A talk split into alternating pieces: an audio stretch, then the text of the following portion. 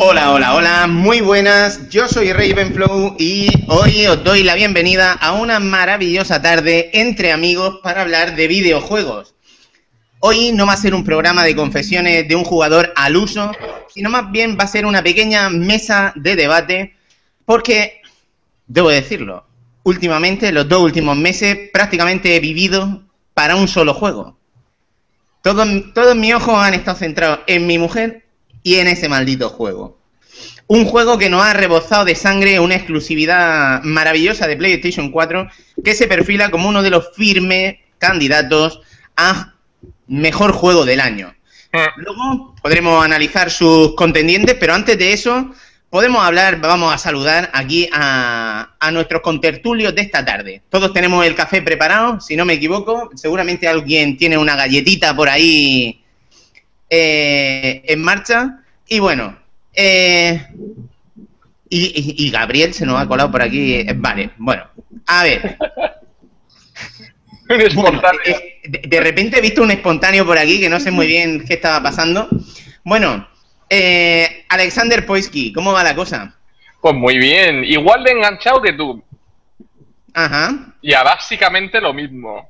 Bueno, para quien no sepa quién es Alex Poisky, es ni más ni menos que una de las mentes pensantes detrás de uno de los grandes éxitos eh, independientes de Steam de, los últimos tiempos, ni más ni menos que Pixel Piracy. Eh, que debo decir, chicos, si miráis las estadísticas de títulos más jugados de, de 2014 en Steam, en el puesto número 38 está el juego de Alexander Poisky. un logro importante. Acompañando eh, a, nuestro amigo Alex y a un servidor, tenemos a Astro. Muy buenas, Astro. Pues muy buenas. Eh, a ver, lo primero es saludar a la gente y también felicitar a Alex por su trabajo. Que vaya éxito. Eh, y nada, y también lo mismo, enganchadísimo a Bloodborne. Ahora hace una semanita que apenas lo toco porque la verdad es que es un juego que necesitaba un poco desintoxicarme, ¿no? porque me, me, me, han golpeado duro, duro y ¡buah! Y soy una persona que me meto ahí, me meto ahí y necesitaba un poquito de, de cielos azules, ¿no? Como dicen. Mm, ha pasado una cosa curiosa, mm, justo viniendo a, a, la grabación, hoy he ido yo a comer con, con mi suegro y hemos aparcado el coche y eso, y ya viniendo para la casa, he vivido un momento de esos típicos de esos bonitos, de esos momentos sorprendentes de la naturaleza. El primer día que unos polluelos eh, han, han, caído del árbol, han caído del nido y estaban aprendiendo a volar justo en ese momento. Eh, estaban dando sus primeros boleteos, estabas viendo cómo intentaban subir, cómo intentaban llegar al árbol de nuevo y no todos lo conseguían. Y debo decir que tristemente eh, uno de ellos no lo ha conseguido, estaba muerto. Esto eh, ha sido interesante porque ha sido como un reflejo de lo que venimos a hablar hoy en día. Hoy vamos a hablar de un juego en el que no todo el mundo va a ser capaz de llegar al final, en el que no todo el mundo va a poder resistir los primeros bandazos que te pegan. Porque la supervivencia del más fuerte, solo los más fuertes sobreviven a, a este título. Bueno, chicos, eh, quiero que, que, pongamos un momento la cosa en contexto. Eh, nosotros ya pasamos un año y medio desde que debutaran las consolas de nueva generación. Eh, y bueno, mm, hemos ido disfrutando de algunos títulos exclusivos interesantes. Pero sin embargo, eh, yo creo que no sería ningún disparate considerar que este es el primer gran exclusivo sí, que ha salido justo, para sí. consolas de nueva generación. Sí, en un principio primero. no sé cómo lo vivís vosotros, pero ¿compartís un poco esa opinión o qué? Sí, yo, yo opino que de entrada no ha habido nada así fuerte eh, en, en, la Play 4 desde que salió mmm, de este índole.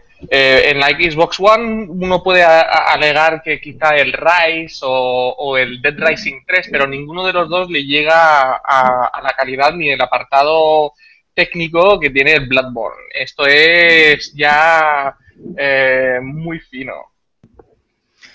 Tenemos también aquí a Astro que nos puede comentar un poco él cómo ha vivido eh, ¿tú, ¿tú consideras que este es el primer gran exclusivo que ha salido en esta generación o no?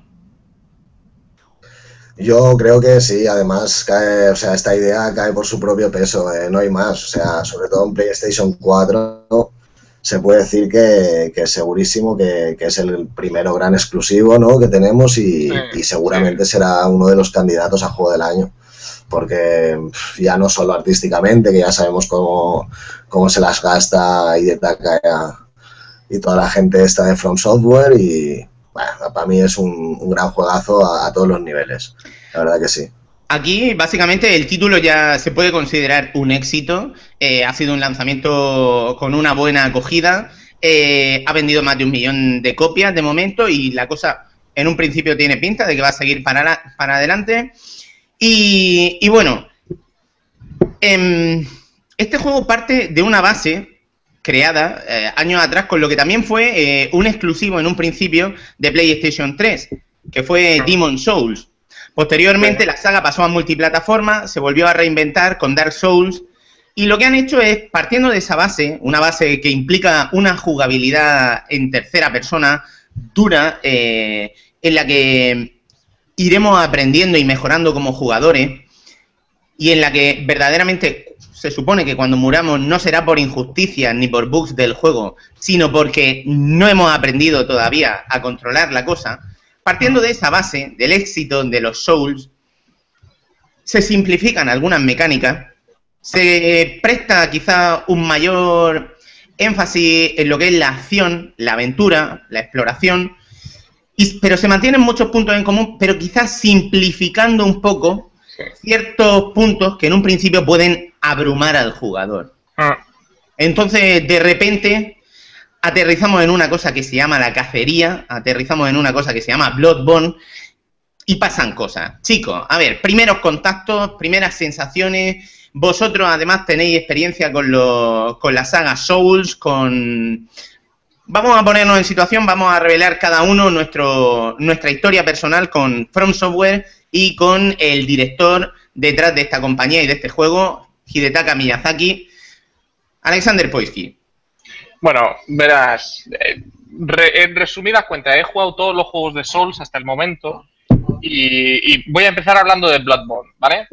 Eh, es un juego que hace un streamlining muy grande de, de lo que viene a ser el, eh, la fórmula Souls. Es decir, es, eh, como bien has dicho, una fórmula, digamos, destilada, ¿vale? Si coges Dark Souls 2 y lo comparas con Bloodborne, cosa que yo he hecho posteriormente con Scholars of the First Sins, eh, cogí ese juego después de jugar un mes a Bloodborne, empecé a jugar a Dark Souls 2, que, que hace dos años intenté entrar en el juego y lo dejé por, por, porque era abrumador, es que era mm, imposible. Pues digamos que Bloodborne me preparó para poder ser capaz de jugar a Dark Souls, ¿vale? No por ello este juego sea fácil, no, no, ni mucho menos. Lo que pasa es que tiene un énfasis mayor sobre la acción continua, constante, movimiento, no parar nunca, y, y, llegas a poder coger unos conceptos muy básicos, digamos, muy, muy fundamentales para cualquier juego de este tipo, y es que vas a morir un montón de veces, pero siempre porque has hecho algo mal y, y, y tienes que recoger y, seguir. Yo muchas veces apago la consola de frustración. Mm, el juego tiene un, apartado técnico muy robusto, así como la calidad gráfica que está hecho para la, la Play 4 y, y, se ve de lujo. Y, y aparte de eso, es digamos un punto intermedio entre el Dark Souls 2 y, y, un juego más fácil como el Demon Souls original. El Dark Souls 1 era... A, amigo, el Demon Souls tampoco era fácil, ¿eh? No, no, no, no, no. Vamos a ver. no estoy... Eh, fácil en, el en, términos Souls. Dark Souls 2, digamos, es, es abrumador. O sea, yo que vine de Dark Souls 1, no pude meterme en Dark Souls 2. Mm, el, el Bloodborne es un punto intermedio y te deja prepararte. Y yo mm, me he divertido muchísimo con el juego. No tiene tanto apartado online como el Dark Souls 2, por ejemplo, pero, pero eh, el cooperativo está muy bien, las invasiones están muy bien hechas y, en general un, juego 10, vamos. Muy bien, pues ahora seguiremos, vamos a darle el turno a Astro, pero también queremos saludar a nuestros oyentes, a la gente que está ahora mismo viendo esto en directo, escuchándonos en directo y que están participando con sus comentarios y con sus opiniones. Deciros que os invitamos a que nos vayáis dejando vuestras sensaciones de momento, eh, aquí tenemos a Luli LOL, eh, que tiene un canal de YouTube muy simpático y al que os recomendamos que os suscribáis, que eh, ha abierto fuego con un ole directamente. Decir que hoy empieza de nuevo el juego desde el principio con su usuario SV para sentir más los golpes. Dice que un abrazo enorme a Astro y al señor Poisky y que por un momento, con la anécdota que yo he contado de los pájaros, eso, dice, he pensado que iba a sacar la guadaña y a cargarte a esos pájaros recordando a los cuervos del juego. Bueno, deciros que podéis participar con vuestros comentarios, que los vamos a ir leyendo y vamos a ir teniendo en cuenta, en cuenta vuestras observaciones. Y bueno, Astro, pues cuéntanos un poquito. Pues a ver, mm, también bastante de acuerdo con lo que dice Alex. Y sí, a ver, yo por ejemplo, eh, lo primero decir que el, el Dragon, el Dragon, el Demons, eh, mm, por desgracia no, no, lo descubrí, no, en fin. Creo que además en esa época no tenía PlayStation 3, andaba aún con la 360, ya luego tuve las dos y, y, no lo toqué demasiado. Ya luego cuando lo dieron en el Plus sí que lo intenté tocar, pero Mm, se me quedó un poquito por ahí, por el tintero, ¿no? Sí que no descarto, después de ahora ya haberme vuelto fan número uno de From Software con, Dark Souls 1 y, este, pues ya intentaré jugar al Dark Souls 2, que me apetece bastante, sobre todo ya que está la remasterización y tal, pues a ver mm. si, le echo el guante por ahí. Y sí, eh, yo jugué al Dark Souls 1 pues unas 50 horas más o menos y al final lo dejé, pudo conmigo, el juego me devoró básicamente. El 2, ya te digo, no lo he tocado y, el Bloodborne pues lo he terminado bien y, me ha gustado la puerta de entrada. O sea, el tema de que, o sea, no es que tenga una, una entrada fácil, pero ya te da los viales, eh, te da una motivación de que, va, hostia, esto me lo estoy pasando, puedo, puedo. Mm. Y yo además tuve una buena experiencia porque tanto con el Cleric Beast como con el Padre Gascoigne me los fundí a la primera. Mm. Entonces eso me motivó bastante, ¿sabes? Bueno, bueno. yo flipaba porque decía, joder, va a ser verdad que el juego es más fácil y eso, pero que va, que va nada más lejos de la realidad. Son rachas, son... El juego, al menos, Astro, el, el, el avance es menos abstracto. Las zonas, el unraveling, cómo se va desenmarañando, ah. cómo se va abriendo el escenario, es mucho más intuitivo que, por ejemplo, en Demon Souls, que es súper abstracto. Porque tú empiezas en el mundo 1 de Demon Souls, pero resulta que cuando te has terminado el primer segmento, te tienes que pasar al mundo 2. Cuando te has terminado el primer segmento del mundo 2, te tienes que pasar al mundo 3. Y de vez en cuando, cuando ya eres un poquito más fuerte, puedes seguir abriendo segmentos del 1 pero claro, aquí no. Aquí en realidad esto es sota, caballo rey, mm, casi siempre. Yo creo que, lo que pasa con este juego es que quizás sea eh, fruto de la experiencia del estudio ya, ¿no? O sea, es como, o sea, a pesar de que los el Demon y los Dark tienen un muy buen diseño, porque, joder, una de las bazas de esta de estas franquicias, de los Souls y tales, es los, el diseño de escenarios, ¿no? Y yo creo que han cogido y han sabido encontrar como un punto final a, todo lo que, a toda su experiencia. Y han sabido lo que sería, mm, no me gusta lo de casualizar porque además no creo que se haya casualizado para nada, pero sí que quizás han encontrado una fórmula que permite al jugador quizás tener un poquito más de recompensa aunque como digo, el principio es bastante duro porque con lo, el primer escenario ya es, es, durillo para el principio porque, joder, te sale mucha gente ahí en la plaza de ella y tal. Bastante duro, pero yo creo que al final el juego, cuando tú lo terminas y lo miras ya en global, sí que encuentras como una madurez del estudio y ya como que han tocado ahí techo, ya sabes, como que han pulido la, sí, sí, sí, experiencia. te digo una cosa además, Eh, yo también me he pasado el juego y de hecho ahora lo tengo a mitad del New Game Plus, más difícil todavía. Y te puedo decir que no es tan difícil, pero más que nada porque ya sé, ya le he pillado el punto. Ya sé cómo enfrentarme a los enemigos, ya sé más o menos cómo hacer las cosas. Yo ahora después contaré un par de anécdotas mías, eh, pero sí que volviendo a lo que es el, cambio, lo que los elementos así diferentes de Bloodborne, sí que hay un detalle curioso con respecto a los Souls, es que hay menos armas. Y son menos. Hay menos, menos jaleo de armas. Porque a la hora de la verdad, tú al principio de la partida te dicen. ¿Qué arma quieres llevar? ¿Esta, esta o esta? Y es verdad que luego vas a conseguir unas cuantas. Pero. Pero hay menos. Menos lío con, con el tema de las equipaciones.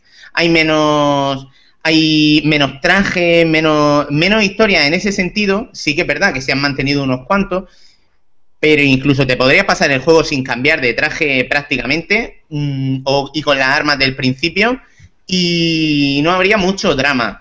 También un cambio importante ha sido el hecho de que en, los Souls es muy importante tanto la defensa como, el ataque, pero sobre todo la defensa. Aquí la defensa prácticamente eh, se ha ido difuminando y al final lo que importa es saber atacar y saber ir combinando las dos armas eh, que tenemos, ¿no? De modo que tenemos un arma blanca y tenemos un arma de fuego. Y según cómo las vamos combinando, podemos, podemos movernos con mucha solvencia, quedando nuestras opciones para escapar de los ataques enemigos más en, el ir controlando las distancias y también en, en, saber hacer un giro a la izquierda, a la derecha e ir esquivando los golpes. Entonces, pues bueno, eh, yo creo que eso sí que ayuda bastante a, que tú empieces. Y hablando de empezar, antes has dicho el tema de, el comienzo del juego, pero si os parece, vamos a hacer un par de cosas. Os vamos a recordar que nos dejéis vuestros comentarios y opiniones eh, y vuestras sensaciones de la saga Souls, eh, también que nos digáis qué, estilo os gusta más de si Bloodborne o, Dark Souls. Pero vamos a hablar un poco de lo, de lo que es la historia, el contexto. Vamos a intentar no hacer muchos spoilers, pero yo sé que, que Astro ha estado leyendo mucho sobre este juego y, y quizás nos puede hacer una contextualización y decirnos de qué va Bloodborne. Entonces, pues Astro, cuando, cuando quieras, quítate el, el modo silencioso del micro y, y a ver. Ahí estamos. Ya me ha pasado una vez. nada, nada, esto es gajes del oficio. A ver, el tema de, la historia, pues es que es muy complicado. O sea, este, lo que llaman el lore, ¿no? Llaman mucho en este juego el lore de Bloodborne, el lore de Dark Souls es más que nada lo que la gente empieza a sacar, ¿no? Por foros y todo eso. Pero es curioso porque tú vas leyendo cosas y dices, coño, ¿esto de, dónde lo han sacado, no? Porque es que tiene, tiene, tienen razón, o sea, parece que, que esté todo bastante hilado lo que la gente dice, ¿no? Y sí que es verdad que normalmente las guías de, de, esta saga, de la saga Souls y eso, sí que han sacado guías y se va explicando bastantes cosas. Yo no he leído ninguna, pero sí que sé que en las guías pues te van explicando bastantes cosas de todo lo que envuelve a armas, personajes, eh, ciudades, el porqué de cómo está algo. Entonces yo lo que, lo que he sacado un poco en conclusión de este juego es que básicamente eh, hay una, una, enfermedad sanguínea, ¿no? Que, o sea, la ciudad de Yarnam básicamente es famosa por tratar con la sangre, o sea, por, por, mezclar la sangre, por hacer cosas curativas eh, y movidas, todo relacionado con la sangre. Entonces, por lo que se ve, cada cierto tiempo, y es pasado durante muchas generaciones, eh, hay una noche en la que, digamos que, es la noche del cazador, en la que la gente va enloqueciendo poco a poco hasta que llega al punto ese, que, llega la noche esa y es eterna hasta que un cazador consigue derrotar a, a todos los, digamos, los bosses o, todas las bestias que hay. Y por eso vemos a la gente en las calles que está por ahí transformándose en hombres lobos, incluso la bestia del hospital del principio ya se supone que es un, una persona que, que, ha sucumbido a la enfermedad ¿no? y ha acabado transformándose en eso.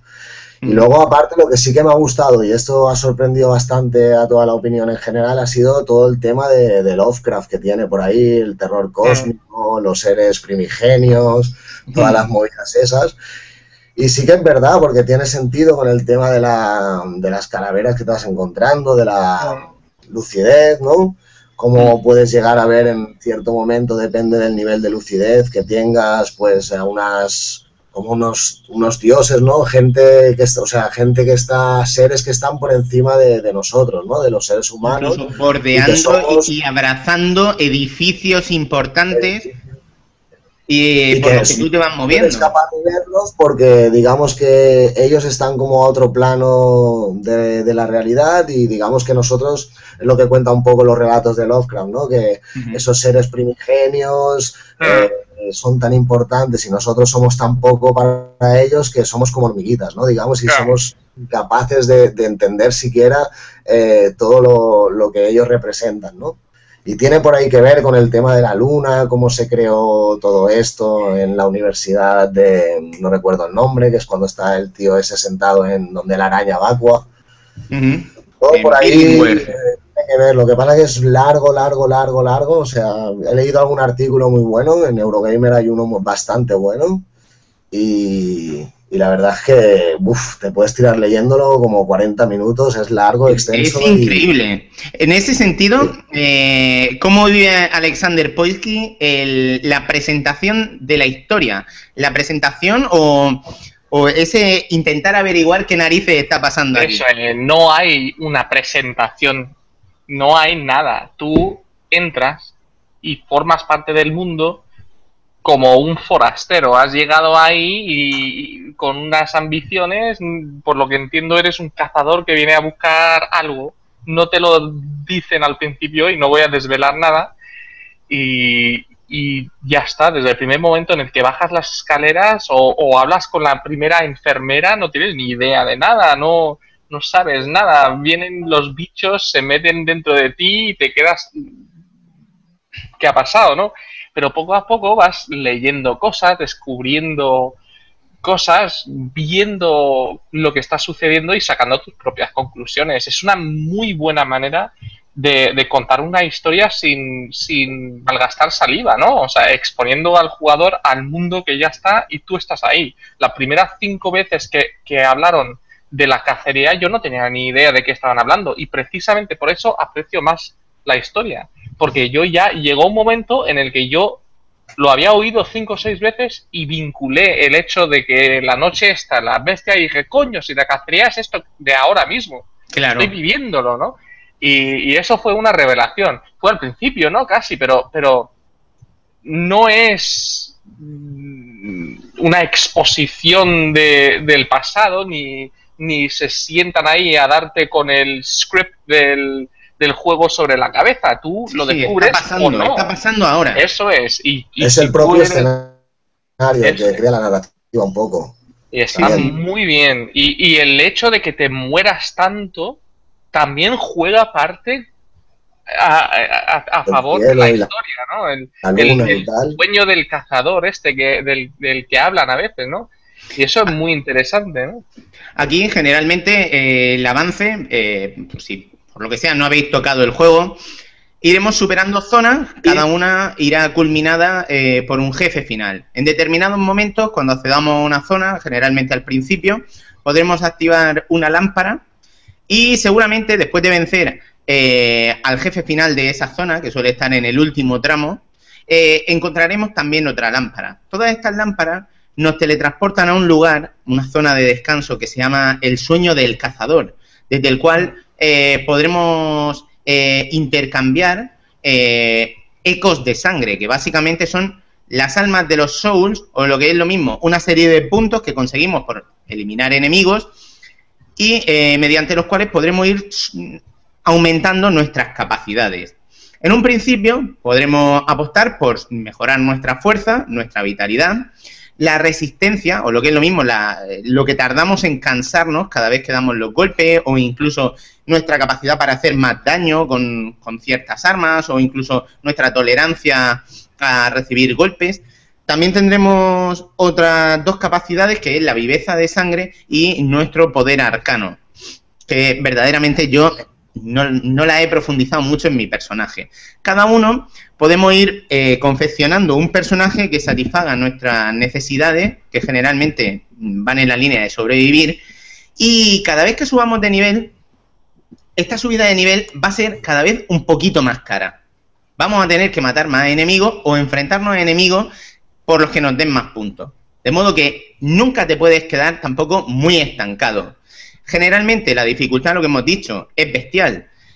Y en estas zonas que os hemos comentado habrá muchos rincones ocultos, muchas sorpresas, muchas cosas que además tú en un principio, a no ser que vaya de forma expresa o lo mires en una guía o mires foros, ni se te hubiese ocurrido tirar por ahí. Pero se prestan mucho a decir, a ver, me meto por esta esquina, coño, pero si aquí hay una puerta secreta. Y siempre habrá pequeñas recompensas que ya serán ítems o interacción con personajes nuevos o sorpresa y huevos de Pascua del juego. Eh, el título en un principio, claro, eh, lo que pasa es que en los primeros tramos invitan mucho a ser cauto, porque como he dicho, nosotros vamos a ir consiguiendo puntos por matar enemigos, pero en el momento que un enemigo nos mate a nosotros, vamos a perder todos esos puntos. Todos esos ecos de sangre se pierden, con una excepción. Yo puedo volver a la zona en la que he muerto y recuperar esos ecos de sangre que generalmente, pues a lo mejor los va a tener en posesión el enemigo que me ha matado. Entonces, pues invita mucho a decir, uy, ya he conseguido unos cuantos ecos de sangre, podría subir un, de nivel uno o una o dos veces. Y muchas veces es bueno volver al sueño del cazador, volver a la lámpara y subir de nivel. ¿Qué pasa? Que vuelve a la zona que ya te habían limpiado y en el momento que uno reaparece en una zona, todos los enemigos se han regenerado. En las zonas que yo he dicho, además, muchas veces va a haber atajos. Atajos que van a hacer que el acceso, a lo mejor al tramo final donde estaba el, monstruo definitivo, eh, lo podamos hacer casi desde el principio, una vez que hayamos conseguido abrir ciertas puertas o ciertos ascensores eh, que nos van a llevar a esas zonas, ¿no? Entonces, bueno, el diseño de niveles es simplemente mm, para levantarse el cráneo y decir, madre mía, qué bien, ¿no? Hmm. Entonces, pues bueno, eh, quería deciros, a ver, nosotros al principio del juego nos dicen, elige un arma. Y esto es como, como la colonia que uno usa, como tu desodorante, como el tipo de mujer que te gusta, hmm. como el medio de transporte que utiliza.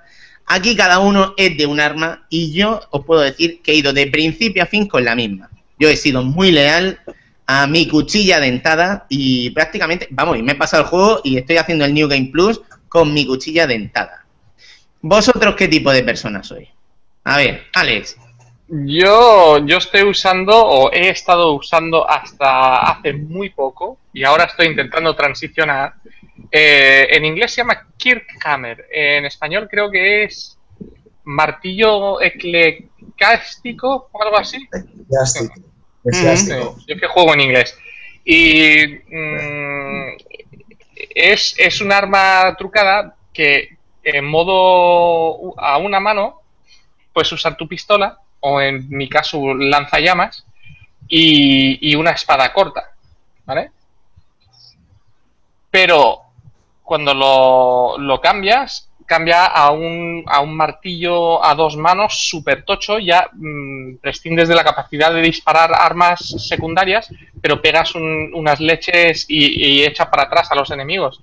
Está muy bien en ese sentido, porque tiene dos funciones muy diferentes. Bueno, ¿y tú, Astro? Yo eh, me cogí ya de principio el hacha, y, he jugado todo el juego con el hacha, pero lo he combinado con la espada... De Ludwig. Eh, de Ludwig, muy bien. La espada que además me iba muy bien para sitios estrechos en la que tienes que golpear frontalmente. Y el hacha me iba muy bien lo que es en ataque largo, porque a diferencia, por ejemplo, he estado viendo tus vídeos en el canal y he visto que te gusta jugar bastante con, el arma corta que esa es otra cosa, que las armas se transforman y tal, que es otro, otro sistema nuevo que se ha añadido en la saga. Y a mí me gustaba el hacha, lo que era ponerla larga y mantener el R2 y hacer el ataque giratorio, ¿sabes? Que te zumbabas a, los tres o cuatro que tenías y los tumbabas al suelo. Y luego ya te digo, como digo, la espada de Ludwig para ataques frontales. Yo debo decir, tengo, estoy grabando varios gameplays del New Game Plus y de hecho eh, prácticamente la mitad del juego la tengo ya grabada para ir subiéndola poco a poco cuando tenga rato y eso. Pero debo decir, tengo un trauma gordo. Sobre todo, a, mí al principio se me hizo muy cuesta arriba por un motivo grandísimo. Las cinco, yo no avanzaba, no había manera. La parte del principio no la podía pasar.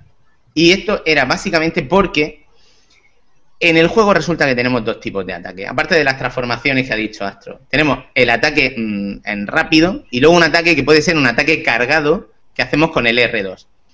Yo no sé si estaba gilipollas el día que empecé a jugar al juego, pero yo solamente atacaba con R2. Y básicamente el R1, mm, yo creo hasta las 5 o 6 horas de estar jugando, no, descubrí que se podían dar golpes rápidos.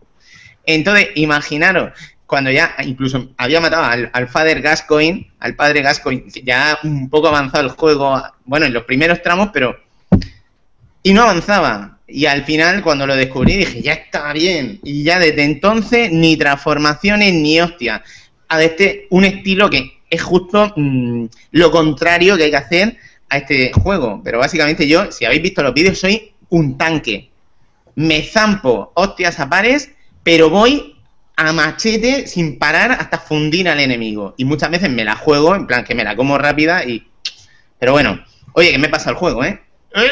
Bueno, y, que, y con esto que has dicho también podríamos decir, ¿no? El tema de, lo de otro aspecto nuevo, que sería lo de recuperar salud atacando rápido al enemigo. O sea, mm. el, hecho de que te quiten un, un pedazo de la barra de, vida, ¿no? Y que tú mm. tengas unos segundos para atacar, es una opción de riesgo-recompensa que a veces te lleva a la muerte, pero vale la pena, o sea, yo, yo, yo lo he visto como tú lo haces y básicamente es, es, tu sistema de combate. O sea, el, el muy suicida. Para intentar. Sí, es válido totalmente también. Es muy suicida, pero a mí me ha funcionado para pasármelo. Pero, pero ya os digo, unas cuantas veces he muerto. De momento debo decir que en el New Game Plus, haciendo esto mismo, mm, no estoy teniendo mucho problema. Eh, decir también que ya, como hemos comentado, no hay escudo. Los escudos, pues, hay uno que hay uno. Casi, casi un guiño, al juego, a, los Dark Souls, pero no, es un escudo, además te lo dicen, esto no sirve para nada, te lo dicen mm. claramente. Entonces ahora tenemos un arma de fuego. Yo cogí el Trabuco, pero más que nada porque me molaba el nombre, Trabuco. Ahí, a los Curro Jiménez. Pero, pero yo soy poco de Trabuco. Lo que pasa, y al principio no lo usaba, pero es importante también utilizar las armas de fuego precisamente para hacer los parries y para atontar a los enemigos poneros casi de rodillas a veces con un disparo a bocajarro y después acercarte con tu espada y básicamente hacerle un fatality de la hostia. Digo fatality por una cosa que no hemos dicho, lo de Bloodborne, eh, aquí básicamente vamos a acabar rebozados en sangre en más de una ocasión. Y es que la sangre fluye a borbotones y muchas veces veremos a nuestro personaje y a su traje y los destellos y, los brillos del traje, diremos, coño, pero si este va rebozado en sangre. Este, vamos, eh, el monstruo, la bestia clérigo estaba con la regla. ¿eh? bueno, em, ¿vosotros de armas de fuego le habéis hecho caso? ¿O han gustado? ¿Cuál es vuestro...? Yo lo uso más bien poco. De vez en cuando uso lanzallamas o, o una pistola tengo, tengo ahora, estoy haciendo la transición del martillo que dije a la espada que dijo, el de Ludwig. Mm. Eh, y tengo la pistola de Ludwig. Y veo que es útil cuando lo sube de nivel, pero no recurro a él continuamente. Lo uso cuando está acercándose a mí un hombre lobo a toda leche y quiero eh, abrir un hueco entre él y yo, le pego un tiro y me echo para atrás. Es interesante, sí, sí, sí, Astro, perdona. No, yo solo decir que, a ver, que sí que tiene importancia, pero se puede jugar sin, sin hacerle mucho caso. Aunque sí que es verdad que para a lo mejor los, los primeros rivales, en la primera zona, yo básicamente lo, lo usé bastante al principio. Porque, sobre todo cuando te quedan uno, ¿sabes? Tampoco te vas a poner a hacerle un parris a uno, te va a venir los otros dos o tres corriendo y pero sí que sobre todo cuando estás en un uno contra uno, quizás es una buena opción para terminar lo que es la, la gresca con, todo el grupo. Pero sí, al final, digamos que a partir de, una tercera parte del juego, a las 5 o 6 horas, le, fui dejando de lado. Hmm. Em, decir que aparte de, este tema, de la arma, hay una cosa interesante y es el hecho de que según las capacidades que hayamos ido desarrollando nosotros, las armas escalarán en su eficiencia de un modo o de otro.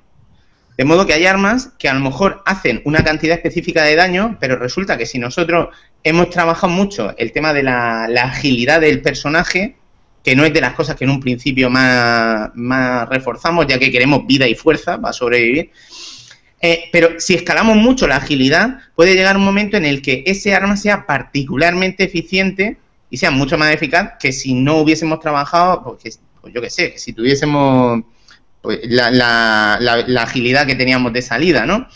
Al mismo tiempo, las armas se pueden fortalecer, se pueden fortalecer añadiéndole daño extra y al mismo tiempo se le pueden encajar una serie de runas que iremos encontrando en el escenario o venciendo a, ti, a determinados enemigos.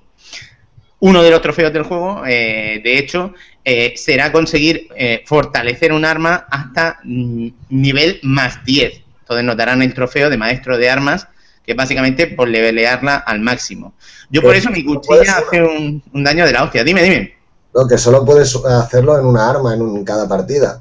Ajá. Porque el objeto que te da la opción de subir a nivel 10 lo encuentras en... En el último tramo. No voy a decirlo en, qué sitio, pero o sea, solo encuentras ese objeto una vez.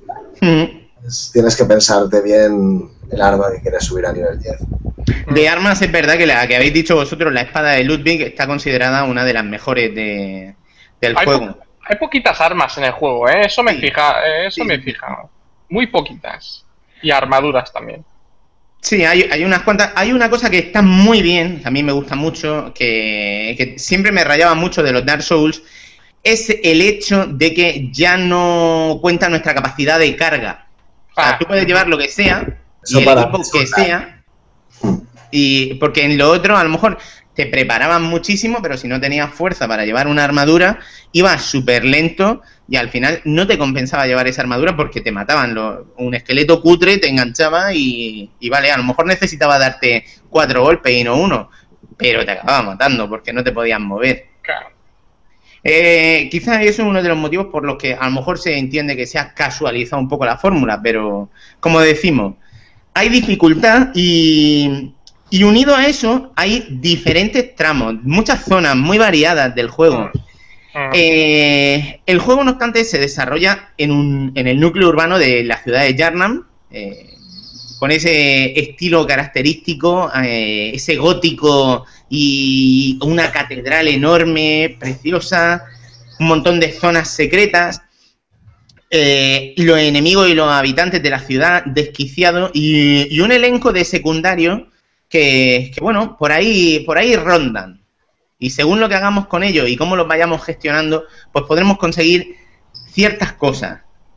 Y, pero lo que es curioso es que en el juego no todo te lo dejan así muy claro. Tienes casi que investigarlo tú como, como un momento en el que podemos elegir ayudar y salvar a algunos de los personajes con los que nos vamos a ir encontrando. Entonces, eh, según cómo gestionemos a esos personajes, pues podremos obtener incluso un final distinto o no. Entonces, pues, tela marinera. Yo debo decir que el juego, mm, en la primera ronda, me lo he pasado sin guía ni, ni leche. Fui a la brava, a supervivencia pura. Y me saqué, pues el juego tiene tres finales. En el final cutre, el final normal y luego está eh, el final bueno. Pues yo me saqué el normal. Eh, luego, de zonas, me, gustaría, yo qué sé, contarme alguna que os haya gustado especialmente o, si queréis desarrollar un poco este tema de zonas que os hayan llamado la atención o enemigos que hayas asociado a una zona. Eh, Astron. yo mm, también primero a lo que decías, eh, sí que dos cosas. Me parece bastante interesante que el hecho de que pueda parecer que un personaje secundario, que tampoco vamos a decir cuál, pueda llevarte a un final, o más que nada al final que es considerado el bueno, ¿no? El, oficial, me parece una cosa de locos, que es lo que hace esta gente, pues cosas que no te avisan. Y luego también respecto a lo de a lo que has dicho de las guías, yo soy una soy un tipo de jugador que depende del juego juegos eh, no soy de repetirlos mucho. Así que me gusta mejor pegarle alguna calada, pero al cabo de un tiempo, ¿sabes? Sí. Entonces yo quería eh, lo que era lo que es exprimirlo bastante, dedicarme al juego este un mes, mes y medio, lo que hiciera falta, y luego ya eh, coger el, el The Witcher 3 con bastantes ganas, ¿no? Ya un poco desintoxicado de todo esto. Ya. Pero eh, sí, o sea, yo respecto de las guías te quería comentar. Yo lo que hacía era semi-trampa. Me Sí. jugaba un escenario sin guía, sin nada, lo exploraba al máximo porque es una cosa que, que el juego te invita bastante. Y cuando la terminaba, sí que miraba la guía y repasaba si me había dejado algo, si me interesaba, entonces, pero ya después de habérmelo pasado, porque es una cosa que no me gusta nada, el hecho de, mm, ahora te vas a encontrar, ve hacia la derecha, te van a salir un pájaro, no sé qué, eso me raya mogollón. Entonces yo lo que hacía era eso, lo jugaba y, y luego, pues si acaso, eh, miraba... miraba Pasa que este juego tiene cosas que no las miras en la guía o en un foro o lo que sea, mm, casi que no las descubres. De hecho, para llegar a una zona del juego necesitamos morir. Hmm. Necesitamos que nos coja un bicho que de Eso- repente aparece eso en un concreto y dice, te ha matado. Vale, ahora aparece en otro sitio y dices, ¿qué, qué ha pasado aquí? Sí, me quedé loquísimo. Eso sí, y luego lo de, hablando también de lo de que decías de una zona que me ha gustado, justamente una zona a la que accedes así casi por casualidad, eh, es la del castillo de Kainhurst, me encantó esa zona. Sí, el cómo llegas es rarísimo. Es guapi, o sea, me encantó y, y antes se lo decía a Pablo cuando antes de empezar, que es de las zonas que más me ha gustado cuando, Mm. más que nada, o sea, el exterior, eh, estábamos hablando de lo complicado que es por los enemigos que te salen, Mm, pero una vez Las entras... arañas de abajo son fatídicas. Sí. Y una vez entras dentro, lo, lo que te sale dentro del castillo, unos espíritus que, ¡buah! Me encantó eso. Eso es llevadero. Lo que es el jefe de esa zona, El mártir Logarius. me pareció bestial y lo que consigues y lo que descubres a raíz de, de matarlo. me- De repente, eh, el tipo es como un viejo rey que lleva una corona. Además tiene como una intro y todo, ¿sabes? Es de los pocos Sí, jefes sí. que tiene como, un- como, como un espectacular. ahí, ¿sabes? Pues te lo cargas y te deja caer una corona. Pero claro, ¿qué ocurre si tú te pones esa corona y te acercas al trono? Entonces, muchos secretillos que por esto es un juego que se presta mucho a hablar con la gente. Alex, ¿a ti qué zonas te, te han molado de las que has visto? A mí todas menos una. Veamos. Seguro que es la misma que no te mola a ver, a ver, ¿cuál? Pu- Pues jugando mm, me tropecé al principio casi del juego con el viejo Yarnam. Y como el juego, como tú bien dices, es bastante lineal en ese sentido, no tanto como Dark Souls 2, que tiras una piedra, caes por un, un barranco y, y- y giras a la izquierda y estás en una zona completamente oculta, nueva con 50 pantallas más, pues este sigue una linealidad coherente, ¿no? Pues Sí. de repente llego a una puerta, me avisan de que no entre ahí, que me vaya a tomar por el culo, y yo seguí, obviamente, porque, Obviamente, porque la puerta se abre. Y me tiré como ocho horas para pasar esa zona, para descubrir, matar el jefe ya por fin y descubrir que ah, todo eso era superfluo. El juego tiene muchas zonas que son opcionales. Y me jodió bastante eso, pero está muy bien. Eh, decir que esa zona, la que tú dices de Old Yarnam, es una de esas zonas opcionales, en la que además no, eh, casi casi al principio, después de matar dos, tres bosses, te enfrentas enseguida a, a ese tramo, ¿no? Y ese tramo es durete, porque tú Sí. todavía no, no estás preparado, no, no tienes nivel para afrontarlo con No, solvencia, no has es. terminado de orientarte en esos Eso es. escenarios y te encuentras al primer jefe gordo que te pone en aprietos que dice, a ver, yo casi toda la campaña la he jugado mm, offline. Sí, Eh, no, sin, sin mensajes, sin ayuda, sin hostias. Bueno, pues ahí es la primera vez que yo dije, aquí cómo se invoca a gente. A ver, Yo, Yarnam fue la primera vez que, que usé el cooperativo. Aquí, aquí como se invoca a alguien, porque vamos, es que tela marinera ese boss de primera. A mí me pasó una cosa, me mató, me fui luego a otra zona, volví bastante más fuerte y más o menos lo tenía medio medio, pero me podía haber matado sin problema en cualquier momento el boss. Pero hubo un bug maravilloso. En esa, el bicho este de vez en cuando hace una estampida hacia ti. En una de esas estampidas se metió en la pared y ya no podía salir. Y el juego al menos sí que es espabilado, de modo que si hay un bug de eso, sacrifica al boss. De repente dijo, uy, lo han matado. Y yo diciendo, uy, lo he hecho. A mí me pasó, me pasó, si me permites, una cosa bastante más ruin y bastante más vil. O sea, no o sea, no fue ni siquiera un bug. O sea, es algo que lo he comentado y, a nadie le ha pasado. O sea, yo pedí la colaboración, bueno, luego ya hablaremos, ¿no? Del tema de la, del cooperativo. Y mm, estaba como esperando a que entrara alguien y de repente hubo como, como un, un lapsus en la pantalla, algo raro, y ¡pum! me saltó, me hizo como un clic la pantalla y ¡pum! me gané ya todas las almas y el boss estaba muerto. Pero yo no vi nada, ni luché contra él, ni apareció nadie, ni nada. Solo ponía que el jugador tal ha acabado la colaboración y se marcha. Yo no vi nada. Fue en un segundo además. ¡Pum! Pues te quitaste uno de los bosses me quité uno, del juego. Uno de los secretos, de, de, uno de los que no los llegas a ver si no vas a adrede y de los más difíciles. Bueno, pues. No, no pude jugarlo, ¿sabes? O sea, me jodió un poco, en verdad, ¿sabes? Ya. nada que un New Game Plus no arregle.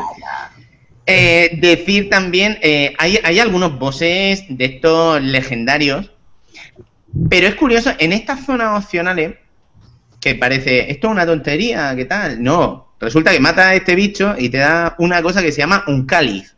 Un cáliz, sí. Y el cáliz de repente es una opción del juego adicional que no tiene que ver con el propio juego en sí. Tú te vas al sueño del cazador, ves un montón de lápidas, te acercas a una lápida y dices, quiero hacer un ritual con este cáliz. Y de repente se te van a generar una serie de áreas y, y te puedes tirar otra, otra tanta hora jugando en esas zonas, eh, venciendo además a, a final bosses que tú hasta ahora no habías visto y que no salen en el juego principal y accediendo y encontrando armas y modificaciones de armas que has visto en el juego, pero en versiones deluxe o en versiones olvidadas, ¿no? Eso es una movida maravillosa, la de los cálices, que en un principio dice, esta gilipollez de este boss superfluo, no, no, eso te da acceso a muchas más horas de juego. Ah. Hay bosses chulos, a ver, que yo recuerde que me haya costado vencer, ha, ha habido varios que lo he matado a la primera, pero yo creo que el que más me costó, aparte de, del Final Boss, eh, debe ser Ebrietas, la, una especie de dragón gigante casi en los últimos tramos. Que... no me costó nada porque es el que te he dicho antes. Ah, cabrón, hostia. ¿Cuál, pues- cuál? ¿Qué Sí, sí, justo. la hija de, del cosmos era o qué, cómo cojones se llamaba? Estaba como en una cueva con agua al suelo o algo así. Sí, sí, sí, sí, sí. Ese, ese. Ese es de los, de los bosses que tela. Pero bueno, decir que los bosses, hay, una cosa chula que, es el tema de que el diseño artístico mola un montón, dan miedo. Dan miedo, dan, asco. Y encima, como sabes que te pueden matar, ¿eh? dan más miedo todavía. ¿Qué, qué, qué? Que eh, yo digo que es un juego casi survival horror, ¿eh? O sea, es un juego que tiene momentos que estás acojonado, ¿eh? y tiene momentos en los que hay un enemigo en una esquina que te salta que dice Sí, sí. En la primera zona esto pasa mucho. Sí, que sale el tío justo cuando estás dando la vuelta a la esquina y sale un tío con un y te cagas encima, ¿no? Ahí hay dos seguidos, ¿eh? Además. Sí, sí, sí. Uno subiendo la escalera y otro cuando bajas y dices, bueno, ya pasó el sustos, das dos pasos y sale el otro, ¿no? Nada, pero bueno, el juego verdaderamente a nivel artístico eh, es que... Bestial. Es increíble, sobre todo por el juego técnicamente... Antes habéis dicho que tal, yo creo que podía haber salido esto en una Play 3, quizá con unos frames más bajos, quizá rascando bastante, pero bueno, la cosa es que a nivel eh, gráfico, a nivel técnico, no es lo mejor que hemos visto. Incluso un Infamous está mejor. Pero a nivel artístico, sí que el juego se ve sobresaliente.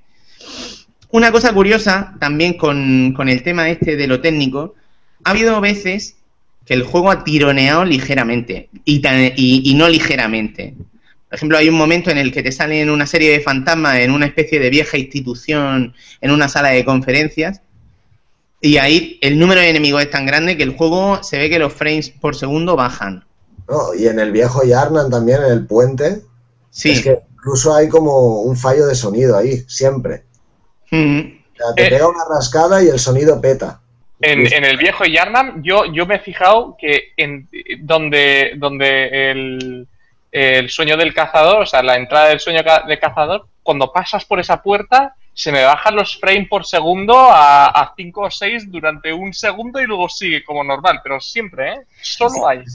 lo hace eso el juego, lo hace en alguna zona. Sí, eso es curioso. Pero bueno, eh, por lo general lo que son las batallas, los bosses y todo eso, más o menos va fluido. Vamos, yo no tengo ninguna queja. Sí que había un problema que han corregido ya bastante eh, en, el, en el lanzamiento, en marzo, eh, los tiempos de carga entre zona y zona, muerte y muerte, eran bastante, bastante duros. Y ahora han sacado un parche y los han acortado un poco. No mucho, pero un poquito. Sí se nota el, parche que sacaron, ¿no? Hmm. Pero bueno, de, a nivel técnico, ¿hay algo que queráis comentar o artístico o de música y eso? Yo, yo recomiendo el juego. A quien tenga una Play 4, que no se lo piense, que lo pille. Hmm. Sí. Y bueno, a ver, a nivel técnico, si englobamos gráficos, diseño, todo, no sé. Los gráficos al final. Es que es lo que hablamos. Si a mí me das un Infamous o un. El caso que hemos tenido hace poco con el The Order, que flipas, ¿no? Con los gráficos. Pero es que, claro, esto tú ves el, el Bloodborne y, y tiene un diseño bestial Sí, es que es increíble. Hasta decir basta. O sea, es que cada escenario tiene una de recarga, o sea, está súper recargado y quizás eso también sea los problemas, aparte de que yo creo que Sony le haya dado un poquito de prisa, ¿no? Por, la falta de juegos y tal. Pero sí es lo que dice Alex, o sea, el que tenga una Play 4, que no tenga respeto, o sea, ni miedo, que es un juego que, que es asequible. O sea, si te gustan los juegos y te gusta pasarlo bien y tú como jugador estás curtido, es un juego que... Sí, y no da tanto miedo, no da tanto miedo como, como los Dark Souls, que no dé, porque al final, pasado el susto del principio, luego el avance, se puede avanzar. Es de esos juegos además que te lo has terminado luego y dices, madre mía, pues no era tan casual como yo me pensaba. Entonces, pues bueno. Eh, chicos, no sé si del online queréis comentarme algo, porque yo lo he tocado poco es, adecuado, o sea, no es tan extenso como el Dark Souls 2. Yo ahora si puedo hablar un poco de Dark Souls 2 y lo que, me, lo que me ha parecido lo que es la comparativa, lo, hago, así dejo patente eso de postre. Pero el online, pues, pues eso, funcional. Eh, juegas con uno más, ¿no? Eh, o sea, el cooperativo es a, a dobles, ¿no? Hasta tres, creo que podéis. Hasta tres, Yo he coincidido con tres, ¿eh? Justo en Viejo Yarnan el boss nos lo pasamos entre tres. Eso es ser un truquero, chitero. One. Eh, en, en, Dark Souls 2 vas con hasta seis. ¡Hostias! Pero aún así es duro, ¿eh? Seis tíos contra un boss es te lo pasarás, pero vas a tener que tomarte potis. Solo que tiene una cosita eso que, que, a ver, que es un truquillo en verdad. O sea, en el cooperativo es fácil ver que cuando el boss está atacando a uno, no va por ti. Y cuando va por ti, no va por el otro. Y si sabes irle por detrás y os sabéis compenetrar bien, que también, o sea, yo creo que eso ayuda. Y luego también, eh, a raíz de lo del online, una cosa que está bien es lo de poder poner el código en los ajustes de red, o sea, poner una contraseña y que puedas jugar con un amigo. Yo lo he hecho bastante y he jugado. Hay una cosa que es una putada, Astro, no obstante, que yo, por ejemplo, quería ayudar a Alex y yo no podía ayudarle porque hay una diferencia de niveles para poder jugar. ciento más 10 niveles. Sí, claro, porque estuve formándome a saco y es eso. Claro, pero es que si yo estaba en nivel 140, como estoy ahora, y el Alex está en nivel 50, pues claro, llego yo ahí acaricio el culo al monstruo y, se... A 140 nada más te dejaría coger a uno de 24 niveles menos que tú. O sea, el 10% que serían 14 niveles más los 10 niveles. Sería Claro, una putada. Es una putada. ¿Cuál es el nivel máximo al que puedes llegar aquí? Yo no, no creo que a lo mejor no hay tope, ¿eh? porque esto es muy locos. Bueno, bueno, luego están eh, la historia esa de que si en un momento estáis atascado, siempre podéis hacer lo que hacía yo. Me iba a mi zona favorita de farmeo, me ponía a lo mejor tiempo de juego, me escuchaba los partidos que ponían esa tarde y me dedicaba básicamente a subirme 10 niveles y decir, bueno, pues ahora después me voy a hablar con Ebrietas a ver qué opina del resultado del partido del Barça. A la zona del final hay una, hay, hay una zona que, que te forras, ¿eh? Sí, es bestial. Hay Lo- cerdos y que lo- a uno lo pillas por detrás, hay tres cerdos y luego cuatro o cinco encapuchados de esos, ¿sabes? sí, en este sentido. Ahí te, te saca 60.000 en nada. En, ¿En qué zona es esa? A ver, que me entere yo. Es en donde está la señora mirando la iglesia, Ujú, a la zona del final. ujú. Esa zona de ahí, eh, hay tres cerdos y... donde está la no- lo que sale después de la nodriza de Mergo, pero eso es casi al final. Sí, pero ahí te forras, ¿eh? O sea, 60.000. Sí, Joder. claro, y en New Game Plus todavía más. Lo que pasa es que, claro, tienes que ir buscándote pequeñas zonas. La cárcel hipogea, cuando te rastan la primera vez, Sí. tiene dos cerdos que están muy bien. Y luego Sí. hay un truco que me dijo Alex. Hay un hay una cosa que tú puedes comprar que creo que te cuesta mil ecos de sangre, Sí. que es eh, la básicamente un complemento que tú gastas y despiertas de nuevo en, en, en la lámpara, ¿no? Habiendo reseteado los enemigos. Claro. Entonces, tú básicamente, a lo mejor vas a la zona de la morada de la bruja, te cargas a los tres verdugos del principio, a los tres brujas y a los perros que hay por ahí. Ya te has sacado 20.000 20.000 ecos de sangre, pero en un segundo. Mm, resetea, vuelve a la lámpara y en, en dos minutos otra vez repite, pum, repite, repite. A lo mejor te has gastado 10.000 en, en la inversión inicial de- del power up ese que te permite reaparecer, ¿no? Pero te has Pero- sacado 100.000. Si quieres acelerar, vamos, Claro. es otra técnica. Una, una también para farmear es la, la que has comentado de, de los estudiantes. Sí. Sí, Ahí, ahí te pones en la puerta y te sacas unos 20.000 también rapiditos, ¿eh? sí, sí, sí, sí. Te dejas matar por el último que está sentado, Claro, Así, luego vuelves otra vez. cazador y tal, es más rápido y luego te vas a por aquel primero por si acaso, ¿sabes? Mm. Claro, claro. Pocas veces eh, luego he palmado por una tontería y he perdido. Y Yo hoy, yo hoy apagué la consola furioso por eso. otra cosa, Pablo, de- del tema del online, eh, ¿vosotros eh, qué os parece el tema de invadir a la gente? ¿Lo habéis hecho? Porque Yo he yo- invadido un par de veces, sí. Yo no he invadido, yo me gustaría invadir. Lo que pasa es que ahora mismo, con el nivel que tengo, yo creo que también me pueden dar a mí pal pelo. Yo, yo si os digo la verdad, ni siquiera he comprado la campana para invadir, ¿eh? No la he comprado. O sea, me salió, me han invadido pocas veces, también tengo que decirlo. Pero, y, a- pero, o sea, tengo ganas de hacerlo porque realmente tuve un enfrentamiento con un pavo que al, final le gané, pero le gané porque yo creo que se acabó quedando sin viales. Ya, ya, ya. A mí me pilló justamente con 18, 20 viales y nos fuimos dando rollo 20 minutos, ¿sabes? Mía, hay una guerra pura. Al final, pim, pam, ¿sabes? Y te da una satisfacción que dices, joder, Joder. estuvo bastante bien este, sí, sí. Bueno, bueno, desde luego para mí eh, este título, yo, es que vamos, me ha enamorado. Yo ya sabéis que estoy a punto de ser padre y estoy intentando jugar a juegos casual mientras que va llegando la hora de la verdad, que ya son unas poquitas semanas. De Y de momento, esto ha sido como el último gran homenaje que yo me he pegado y además que me ha dejado mi mujer que me pegue de esto de decir, es fin de semana, me voy a tirar todo el día jugando al Bloodborne, cariño. Y, y decir, mira, aprovecha mientras puedes. Y, y joder, porque este es un juego que a mí me intoxica. Pienso, eh, sobre todo cuando todavía no, lo había, no me lo había pasado, estaba pensando en el juego, en cómo iba a levelear al personaje, cómo iba a farmear, qué iba a hacer. Es de esos que estás en el curro pensando en llegar a casa, ¿sabes? Y levantarlo en peso. eh, es una ilusión y unas ganas por jugar, por avanzar y por descubrir ese mundo, por decir, hostia, me voy a pasar este juego. Y, y llevaba mucho tiempo sin pegarme una viciada así. De hecho, Alex, yo creo que no me había conocido ninguna viciada así. Así, ahí súper sorprendido. Yo tampoco. Entonces, pues, pues bien, bien. Em, hay, hay, hay lanzamientos importantes aquí a la vuelta de la esquina. Eh, vamos a tener The Witcher enseguida. En junio nos llega el nuevo de Batman. Y en un principio, esos podrían ser dos posibles rivales. Mm. De momento yo no creo que este año tenga ninguno más que le haga sombra de los que están anunciados. Iremos viendo qué pasa. Eh, pero... Bueno, ¿qué mi siguiente juego quizás. Ah, amigo, ¿pero ¿cuándo sale tu siguiente juego? Pues será para finales de año, pero era una broma, ¿eh? No, no, no, no te esperes esa calidad.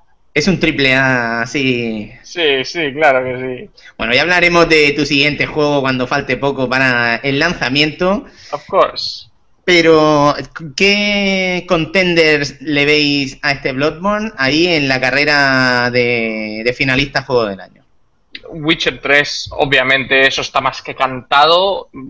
Tiene un mapa mundi que es como 10 veces el de Skyrim entero, dicen. Eh, 200 horas para poder terminártelo eh, de manera rápida.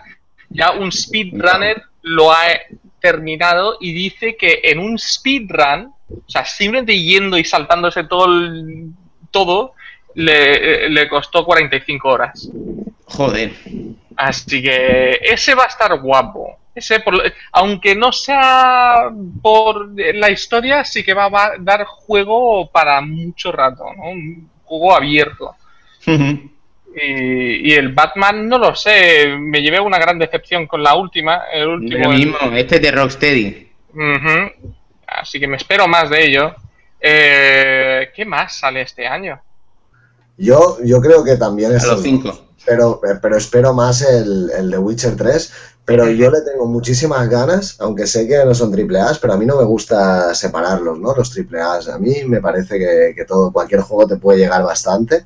Y yo le tengo mu- muchísimas ganas, pero muchísimas, a Rhyme de Tequila, pero muchísimas. Sí, sí. Estoy loco con ese juego, aunque hace, no me sabe. El Rhyme, el de Tequila. De Tequila Softwares, los del Deadlight. Sí, pero no, no. Sí, el de, es el rollo así ico, ¿sabes? Eh, así exclusivo de Sí, ese tiene muy buena, muy, muy buena pinta. Sí, Rhyme y, y el, luego el No Man's Skies también le tengo muchas ganas. Sí, vamos lo- a ver, porque hay indies bastante fuertes este año también. Sí. Entonces, pues hay, hay cosillas. Yo siempre suelo combinar en la lista de final de, de juego del año. Al final son los que más te hayan gustado, ¿no?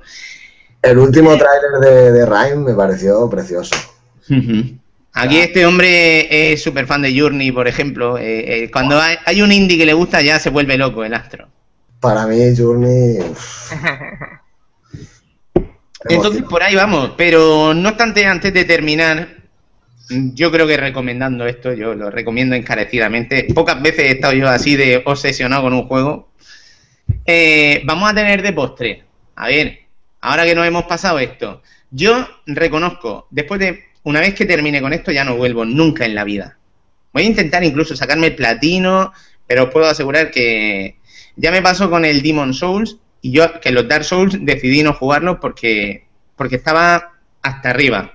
Hmm. Pero oye, imagínate que hay alguien más fuerte que yo, que dice, coño, me he terminado ya Bloodborne, necesito algo diferente. Sí. Alex nos ha dicho una oportunidad. Dark Souls 2, Scholar of the First Sin, eh, lo tenemos que por fin está en Xbox One, una alternativa para los que tengan One y no tengan acceso a este exclusivo de Sony. Alex, cuéntanos todo sobre este juego. Bueno, eh, lo resumo en una frase. Este es el juego que me desenganchó de Bloodborne. Con eso lo digo todo. O sea, tú ya sabes que estaba igual de engorilado de Bloodborne que tú. Yo estaba Sí. enganchadísimo y estábamos a todas horas jugándolo y hablando. Y un día, pues vi que eso estaba, un par de días después de salir el, el Bloodborne, y me lo compré, pero ni lo abrí. Estaba ahí instalado en mi Play 4, pero desde ahora, desde hace un mes perfectamente. Desde que salió. Sí, sí, sí, o sea, porque salió dos o tres días después de Bloodborne. Ujú. Y hará seis días lo encendí un día, porque le di por accidente. En vez de Bloodborne le di a Dark Souls. Oh, Y, y dije, bueno, a tomar por culo, venga. Porque yo, yo, lo, yo me compré el Dark Souls 2 hará año y medio, el día que salió, para la Play 3. Pero mi Play 3 tenía un fallo con los gráficos, estaba ya viejo, estaba jodido, no, no funcionaba bien el HDMI y, y jugaba con una calidad nefasta. Entre eso y que me acuerdo de que me petaban el culo desde el primer momento, pero una manera vergonzosa de, de morir, morir, o sea, el pum, ese de You're Dead, se me Hmm. metió en el cerebro. ¿Sabes? O sea, soñaba con esa mierda de sonido ya al final. Pero después de jugar al Bloodborne, un mesecito con Pablo, hice la transición y pasó algo maravilloso. No moría. O sea, Guau. eh, eh, eh, a ver, mueres más tarde, pero esos primeros escenas, esas primeras pantallas que están hechos para reventarte, Mm. ¿no? No te revientan tanto. ¿Por qué? Pues porque ya sabes que dándole al círculo vas a tirarte al suelo hacia un lado, hacia otro, sabes calcular los arcos de tiro o, o los, o el rango que puede tener el tío.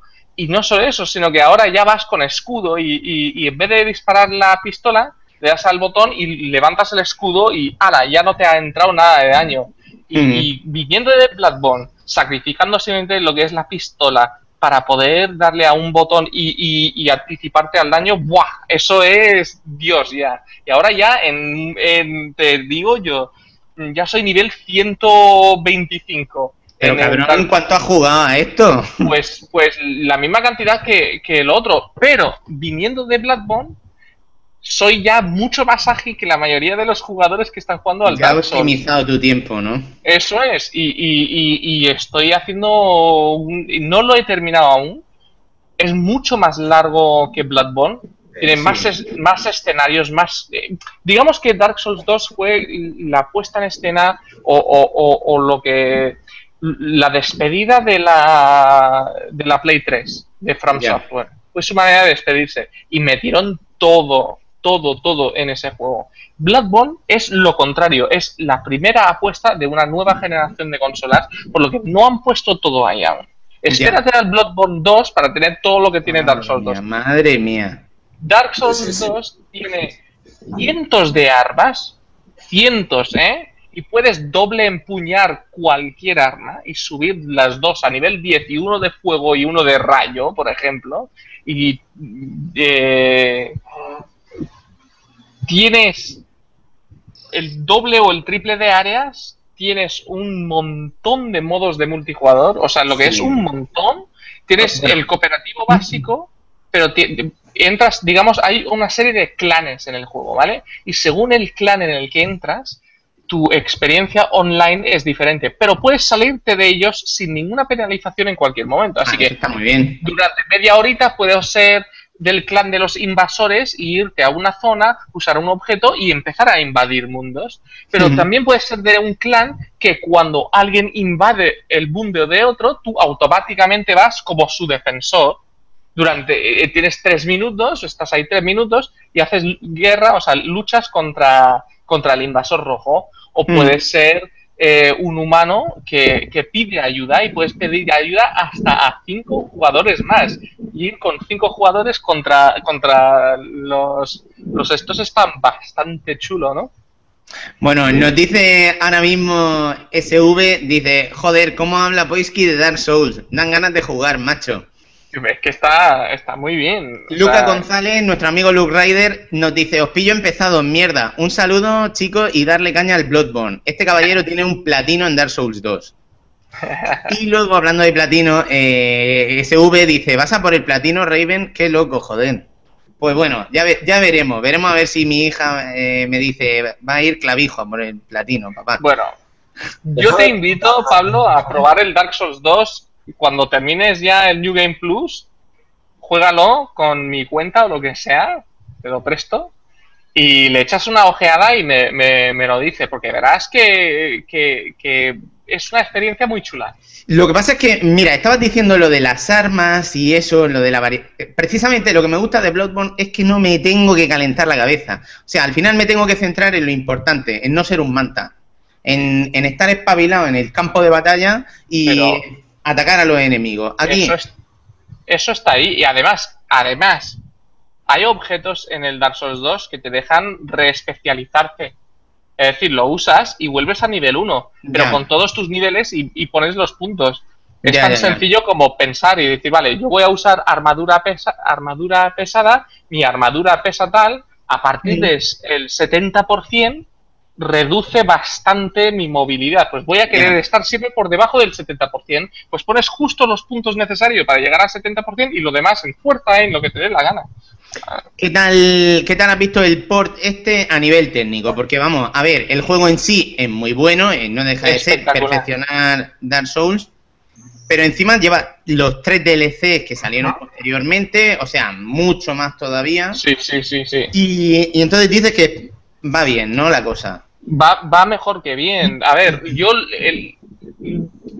lo que te puedo decir es que gráficamente, si Bloodborne es un 9,5, Dark Souls 2 es un 8,5. Lo notas, notas que es de última generación remasterizada. Pero mientras que Bloodborne tiene jugabilidad 8,5, Dark Souls 2 lo tiene, tiene un 11.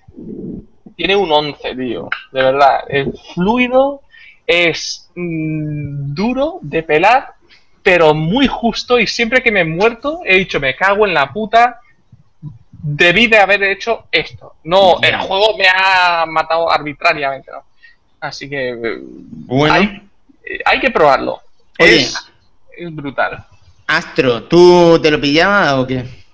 Yo le quería preguntar eso, porque yo pensaba que, From Software ahí se había quizás equivocado, ¿no? En, en, lanzar los dos tan juntos. Pero luego he comprendido, eso, eso te voy a comentar, que yo he comprendido que, porque yo pensaba, a ver, quizás lo hubieran podido sacar un poquito antes, pero creo que igual la gente se hubiera frustrado más y hubiera pensado que Bloodborne era igual de frustrante. Entonces, la conclusión que yo pienso que... para la gente de One... Yo pienso, o sea, pienso eso, ¿no? De que mm, es una buena entrada lo de Bloodborne. Mm. por ejemplo, yo jugué al Dark Souls bastante, pero el Dark Souls 2 se me quedó ahí en el tintero. Entonces yo ahora pienso, hostia, después de Bloodborne me apetece bastante Dark Souls 2, que no lo jugué. Y te quería preguntar eso, que ya más o menos lo has dicho, pero que la bajona es, no es muy grande entonces, ¿no? Por lo que dices, tanto a nivel técnico como... No, no, no, no. O sea, la primera vez que lo arrancas, vas a decir, anda, eh. Y ya en cuanto entras en el primer combate, tú con tu escudo y tu espada, y estás intercambiando hostias como dos caballeros reales, se te va a olvidar. Ya. Pues. Se te va a olvidar. Voy a pillar, ¿eh? Tarde o temprano. Lo que pasa es que creo que voy a esperar porque, como te digo, me quiero desintoxicar un poquito. Sí. Y, me apetece ver bastante Witcher, 3. Eh, el Witcher 3 es bastante. ¿eh? Lo voy a pillar, lo voy a pillar eh, cuando toque en septiembre o cuando sea, cuando haya una oferta, lo pillo seguro. Sí, si esto bajará. No, no creo que tampoco tarde demasiado bajar, en bajar y eso. Decir que también tenéis, enseguida se acercan las ofertas de estas de verano de Steam y seguramente si tenéis un PC decente eh, lo vamos a poder pillar en por, una cantidad de precios. Yo creo que no, no, vamos, por unos 10 pavos, 15 como, como mucho en, en PC. Mm. Ah, otra cosa, digo, el tema de que, he leído que hay algún problema con las armas o algo, que, hay, que se ha solucionado en PC pero no en PS4, ¿eso sabes algo? ¿El qué? ¿El qué? ¿Hay algún tipo de problema por lo que se ve con las armas? ¿Hay algo no, no he visto yo ningún en ningún momento he visto yo ningún problema con armas, ¿eh? Pues hay, hay, algo, o sea, yo he leído, ahora mismo no lo recuerdo, pero hay un problema de, de, la durabilidad de las armas, eso. Sí, a veces, a veces, a veces, pero muy pocas veces, la durabilidad da la sensación de que dura mucho menos de lo tal.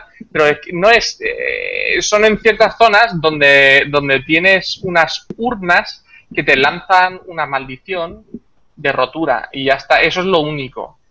Es que, te lanzan la maldición y. ¿Mm? No, es que, eh, que es un, es una, han tenido que bajar eso porque la gente se quejaba bastante. Y en PC se ya, ya le han dado un parche, pero en Play 4 y en One creo que aún Vale, no. pues se- será Ah, eso. Hay, hay, hay dos zonas en el juego. O sea, yo pensé que era uno, pero hoy encontré otra zona que tienen. Son unas urnas que si te acercas empiezan a, a, a maldecirte y se te llega a tope la maldición y te olvidas, a nada que pegas dos hostias con tu arma, se rompe. Pero eh, eso se solventa yendo al pueblo y reparándote el arma. O Una duda, una, du- una duda que tengo, chicos. ¿Alguna vez se os ha roto el arma en Bloodborne? No, no se rompen. ¿No se rompen? Hay muchas veces que te dice arma en peligro. Sí, a mí nunca, me ha- ni una sola vez. Yo nunca he visto ni a durabilidad, ni siquiera la opción de durabilidad. pero lo que pasa es que, o sea, a medida que tú vas fortaleciendo el arma, eh, se desgasta menos. Pero si tú te vas a la mesa, sí que te da Es la verdad, puedes reparar el arma, sí. Claro, yo además que soy so- sota caballo rey, voy siempre con mi cuchilla, eh, muchas veces he tenido que decir, hostia, me voy a preparar aquí algo...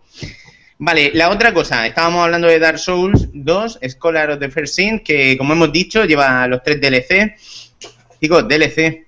Si sacan DLC de Bloodborne, eh, ¿lo vais a pillar o...? o Seguramente, qué? seguramente. Está muy bien. Astro, te veo Oh. haciendo cosas con las manos, ¿eso qué quiere decir? de cabeza. Ok, Yo, yo, vamos, lo tengo clarísimo.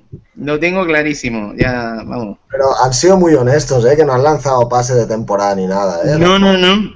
Pero tienes claro que lo van a hacer, o sea. Vamos. Claro, y, y no tengo problema, y no tengo problema en soltar billetes porque, porque creo que lo merece. Ya os digo, yo una viciada de esta lleva sin meterme años. De hecho, dicen que, que los DLCs de, de Dark Souls 2 es de lo mejorcito, ¿no? Del juego también. Es que, es que no son DLC, son cada Pues uno es como coronas. una expansión. ¿sabes? Cada uno añade Wow. mínimo cuatro horas y creo que de precio andaban súper bien en su momento, así que calidad-precio excelente. Muy bien. Pues nada, chicos, yo más o menos creo que ya podemos ir cerrando el chiringuito, eh, a no ser que haya algo que consideréis que nos estamos dejando. Pero vamos, Creo que no nos hemos dejado nada en el tintero. ya lo que molaría mucho es que sacasen una página, como vi un día en Rock Band 2, que era la posibilidad de crearnos nuestro propio avatar. Decir, mira, me, me logueo con, con, mi, con mi usuario, se descarga mi muñeco y decir, mira, este es mi cazador, eh, quiero sacarme una réplica aquí, un muñequito para ponerme en mi Hostia, estantería". pues eso sería fantástico. al lado, al lado de este, ¿dónde estamos? Chacho, saluda.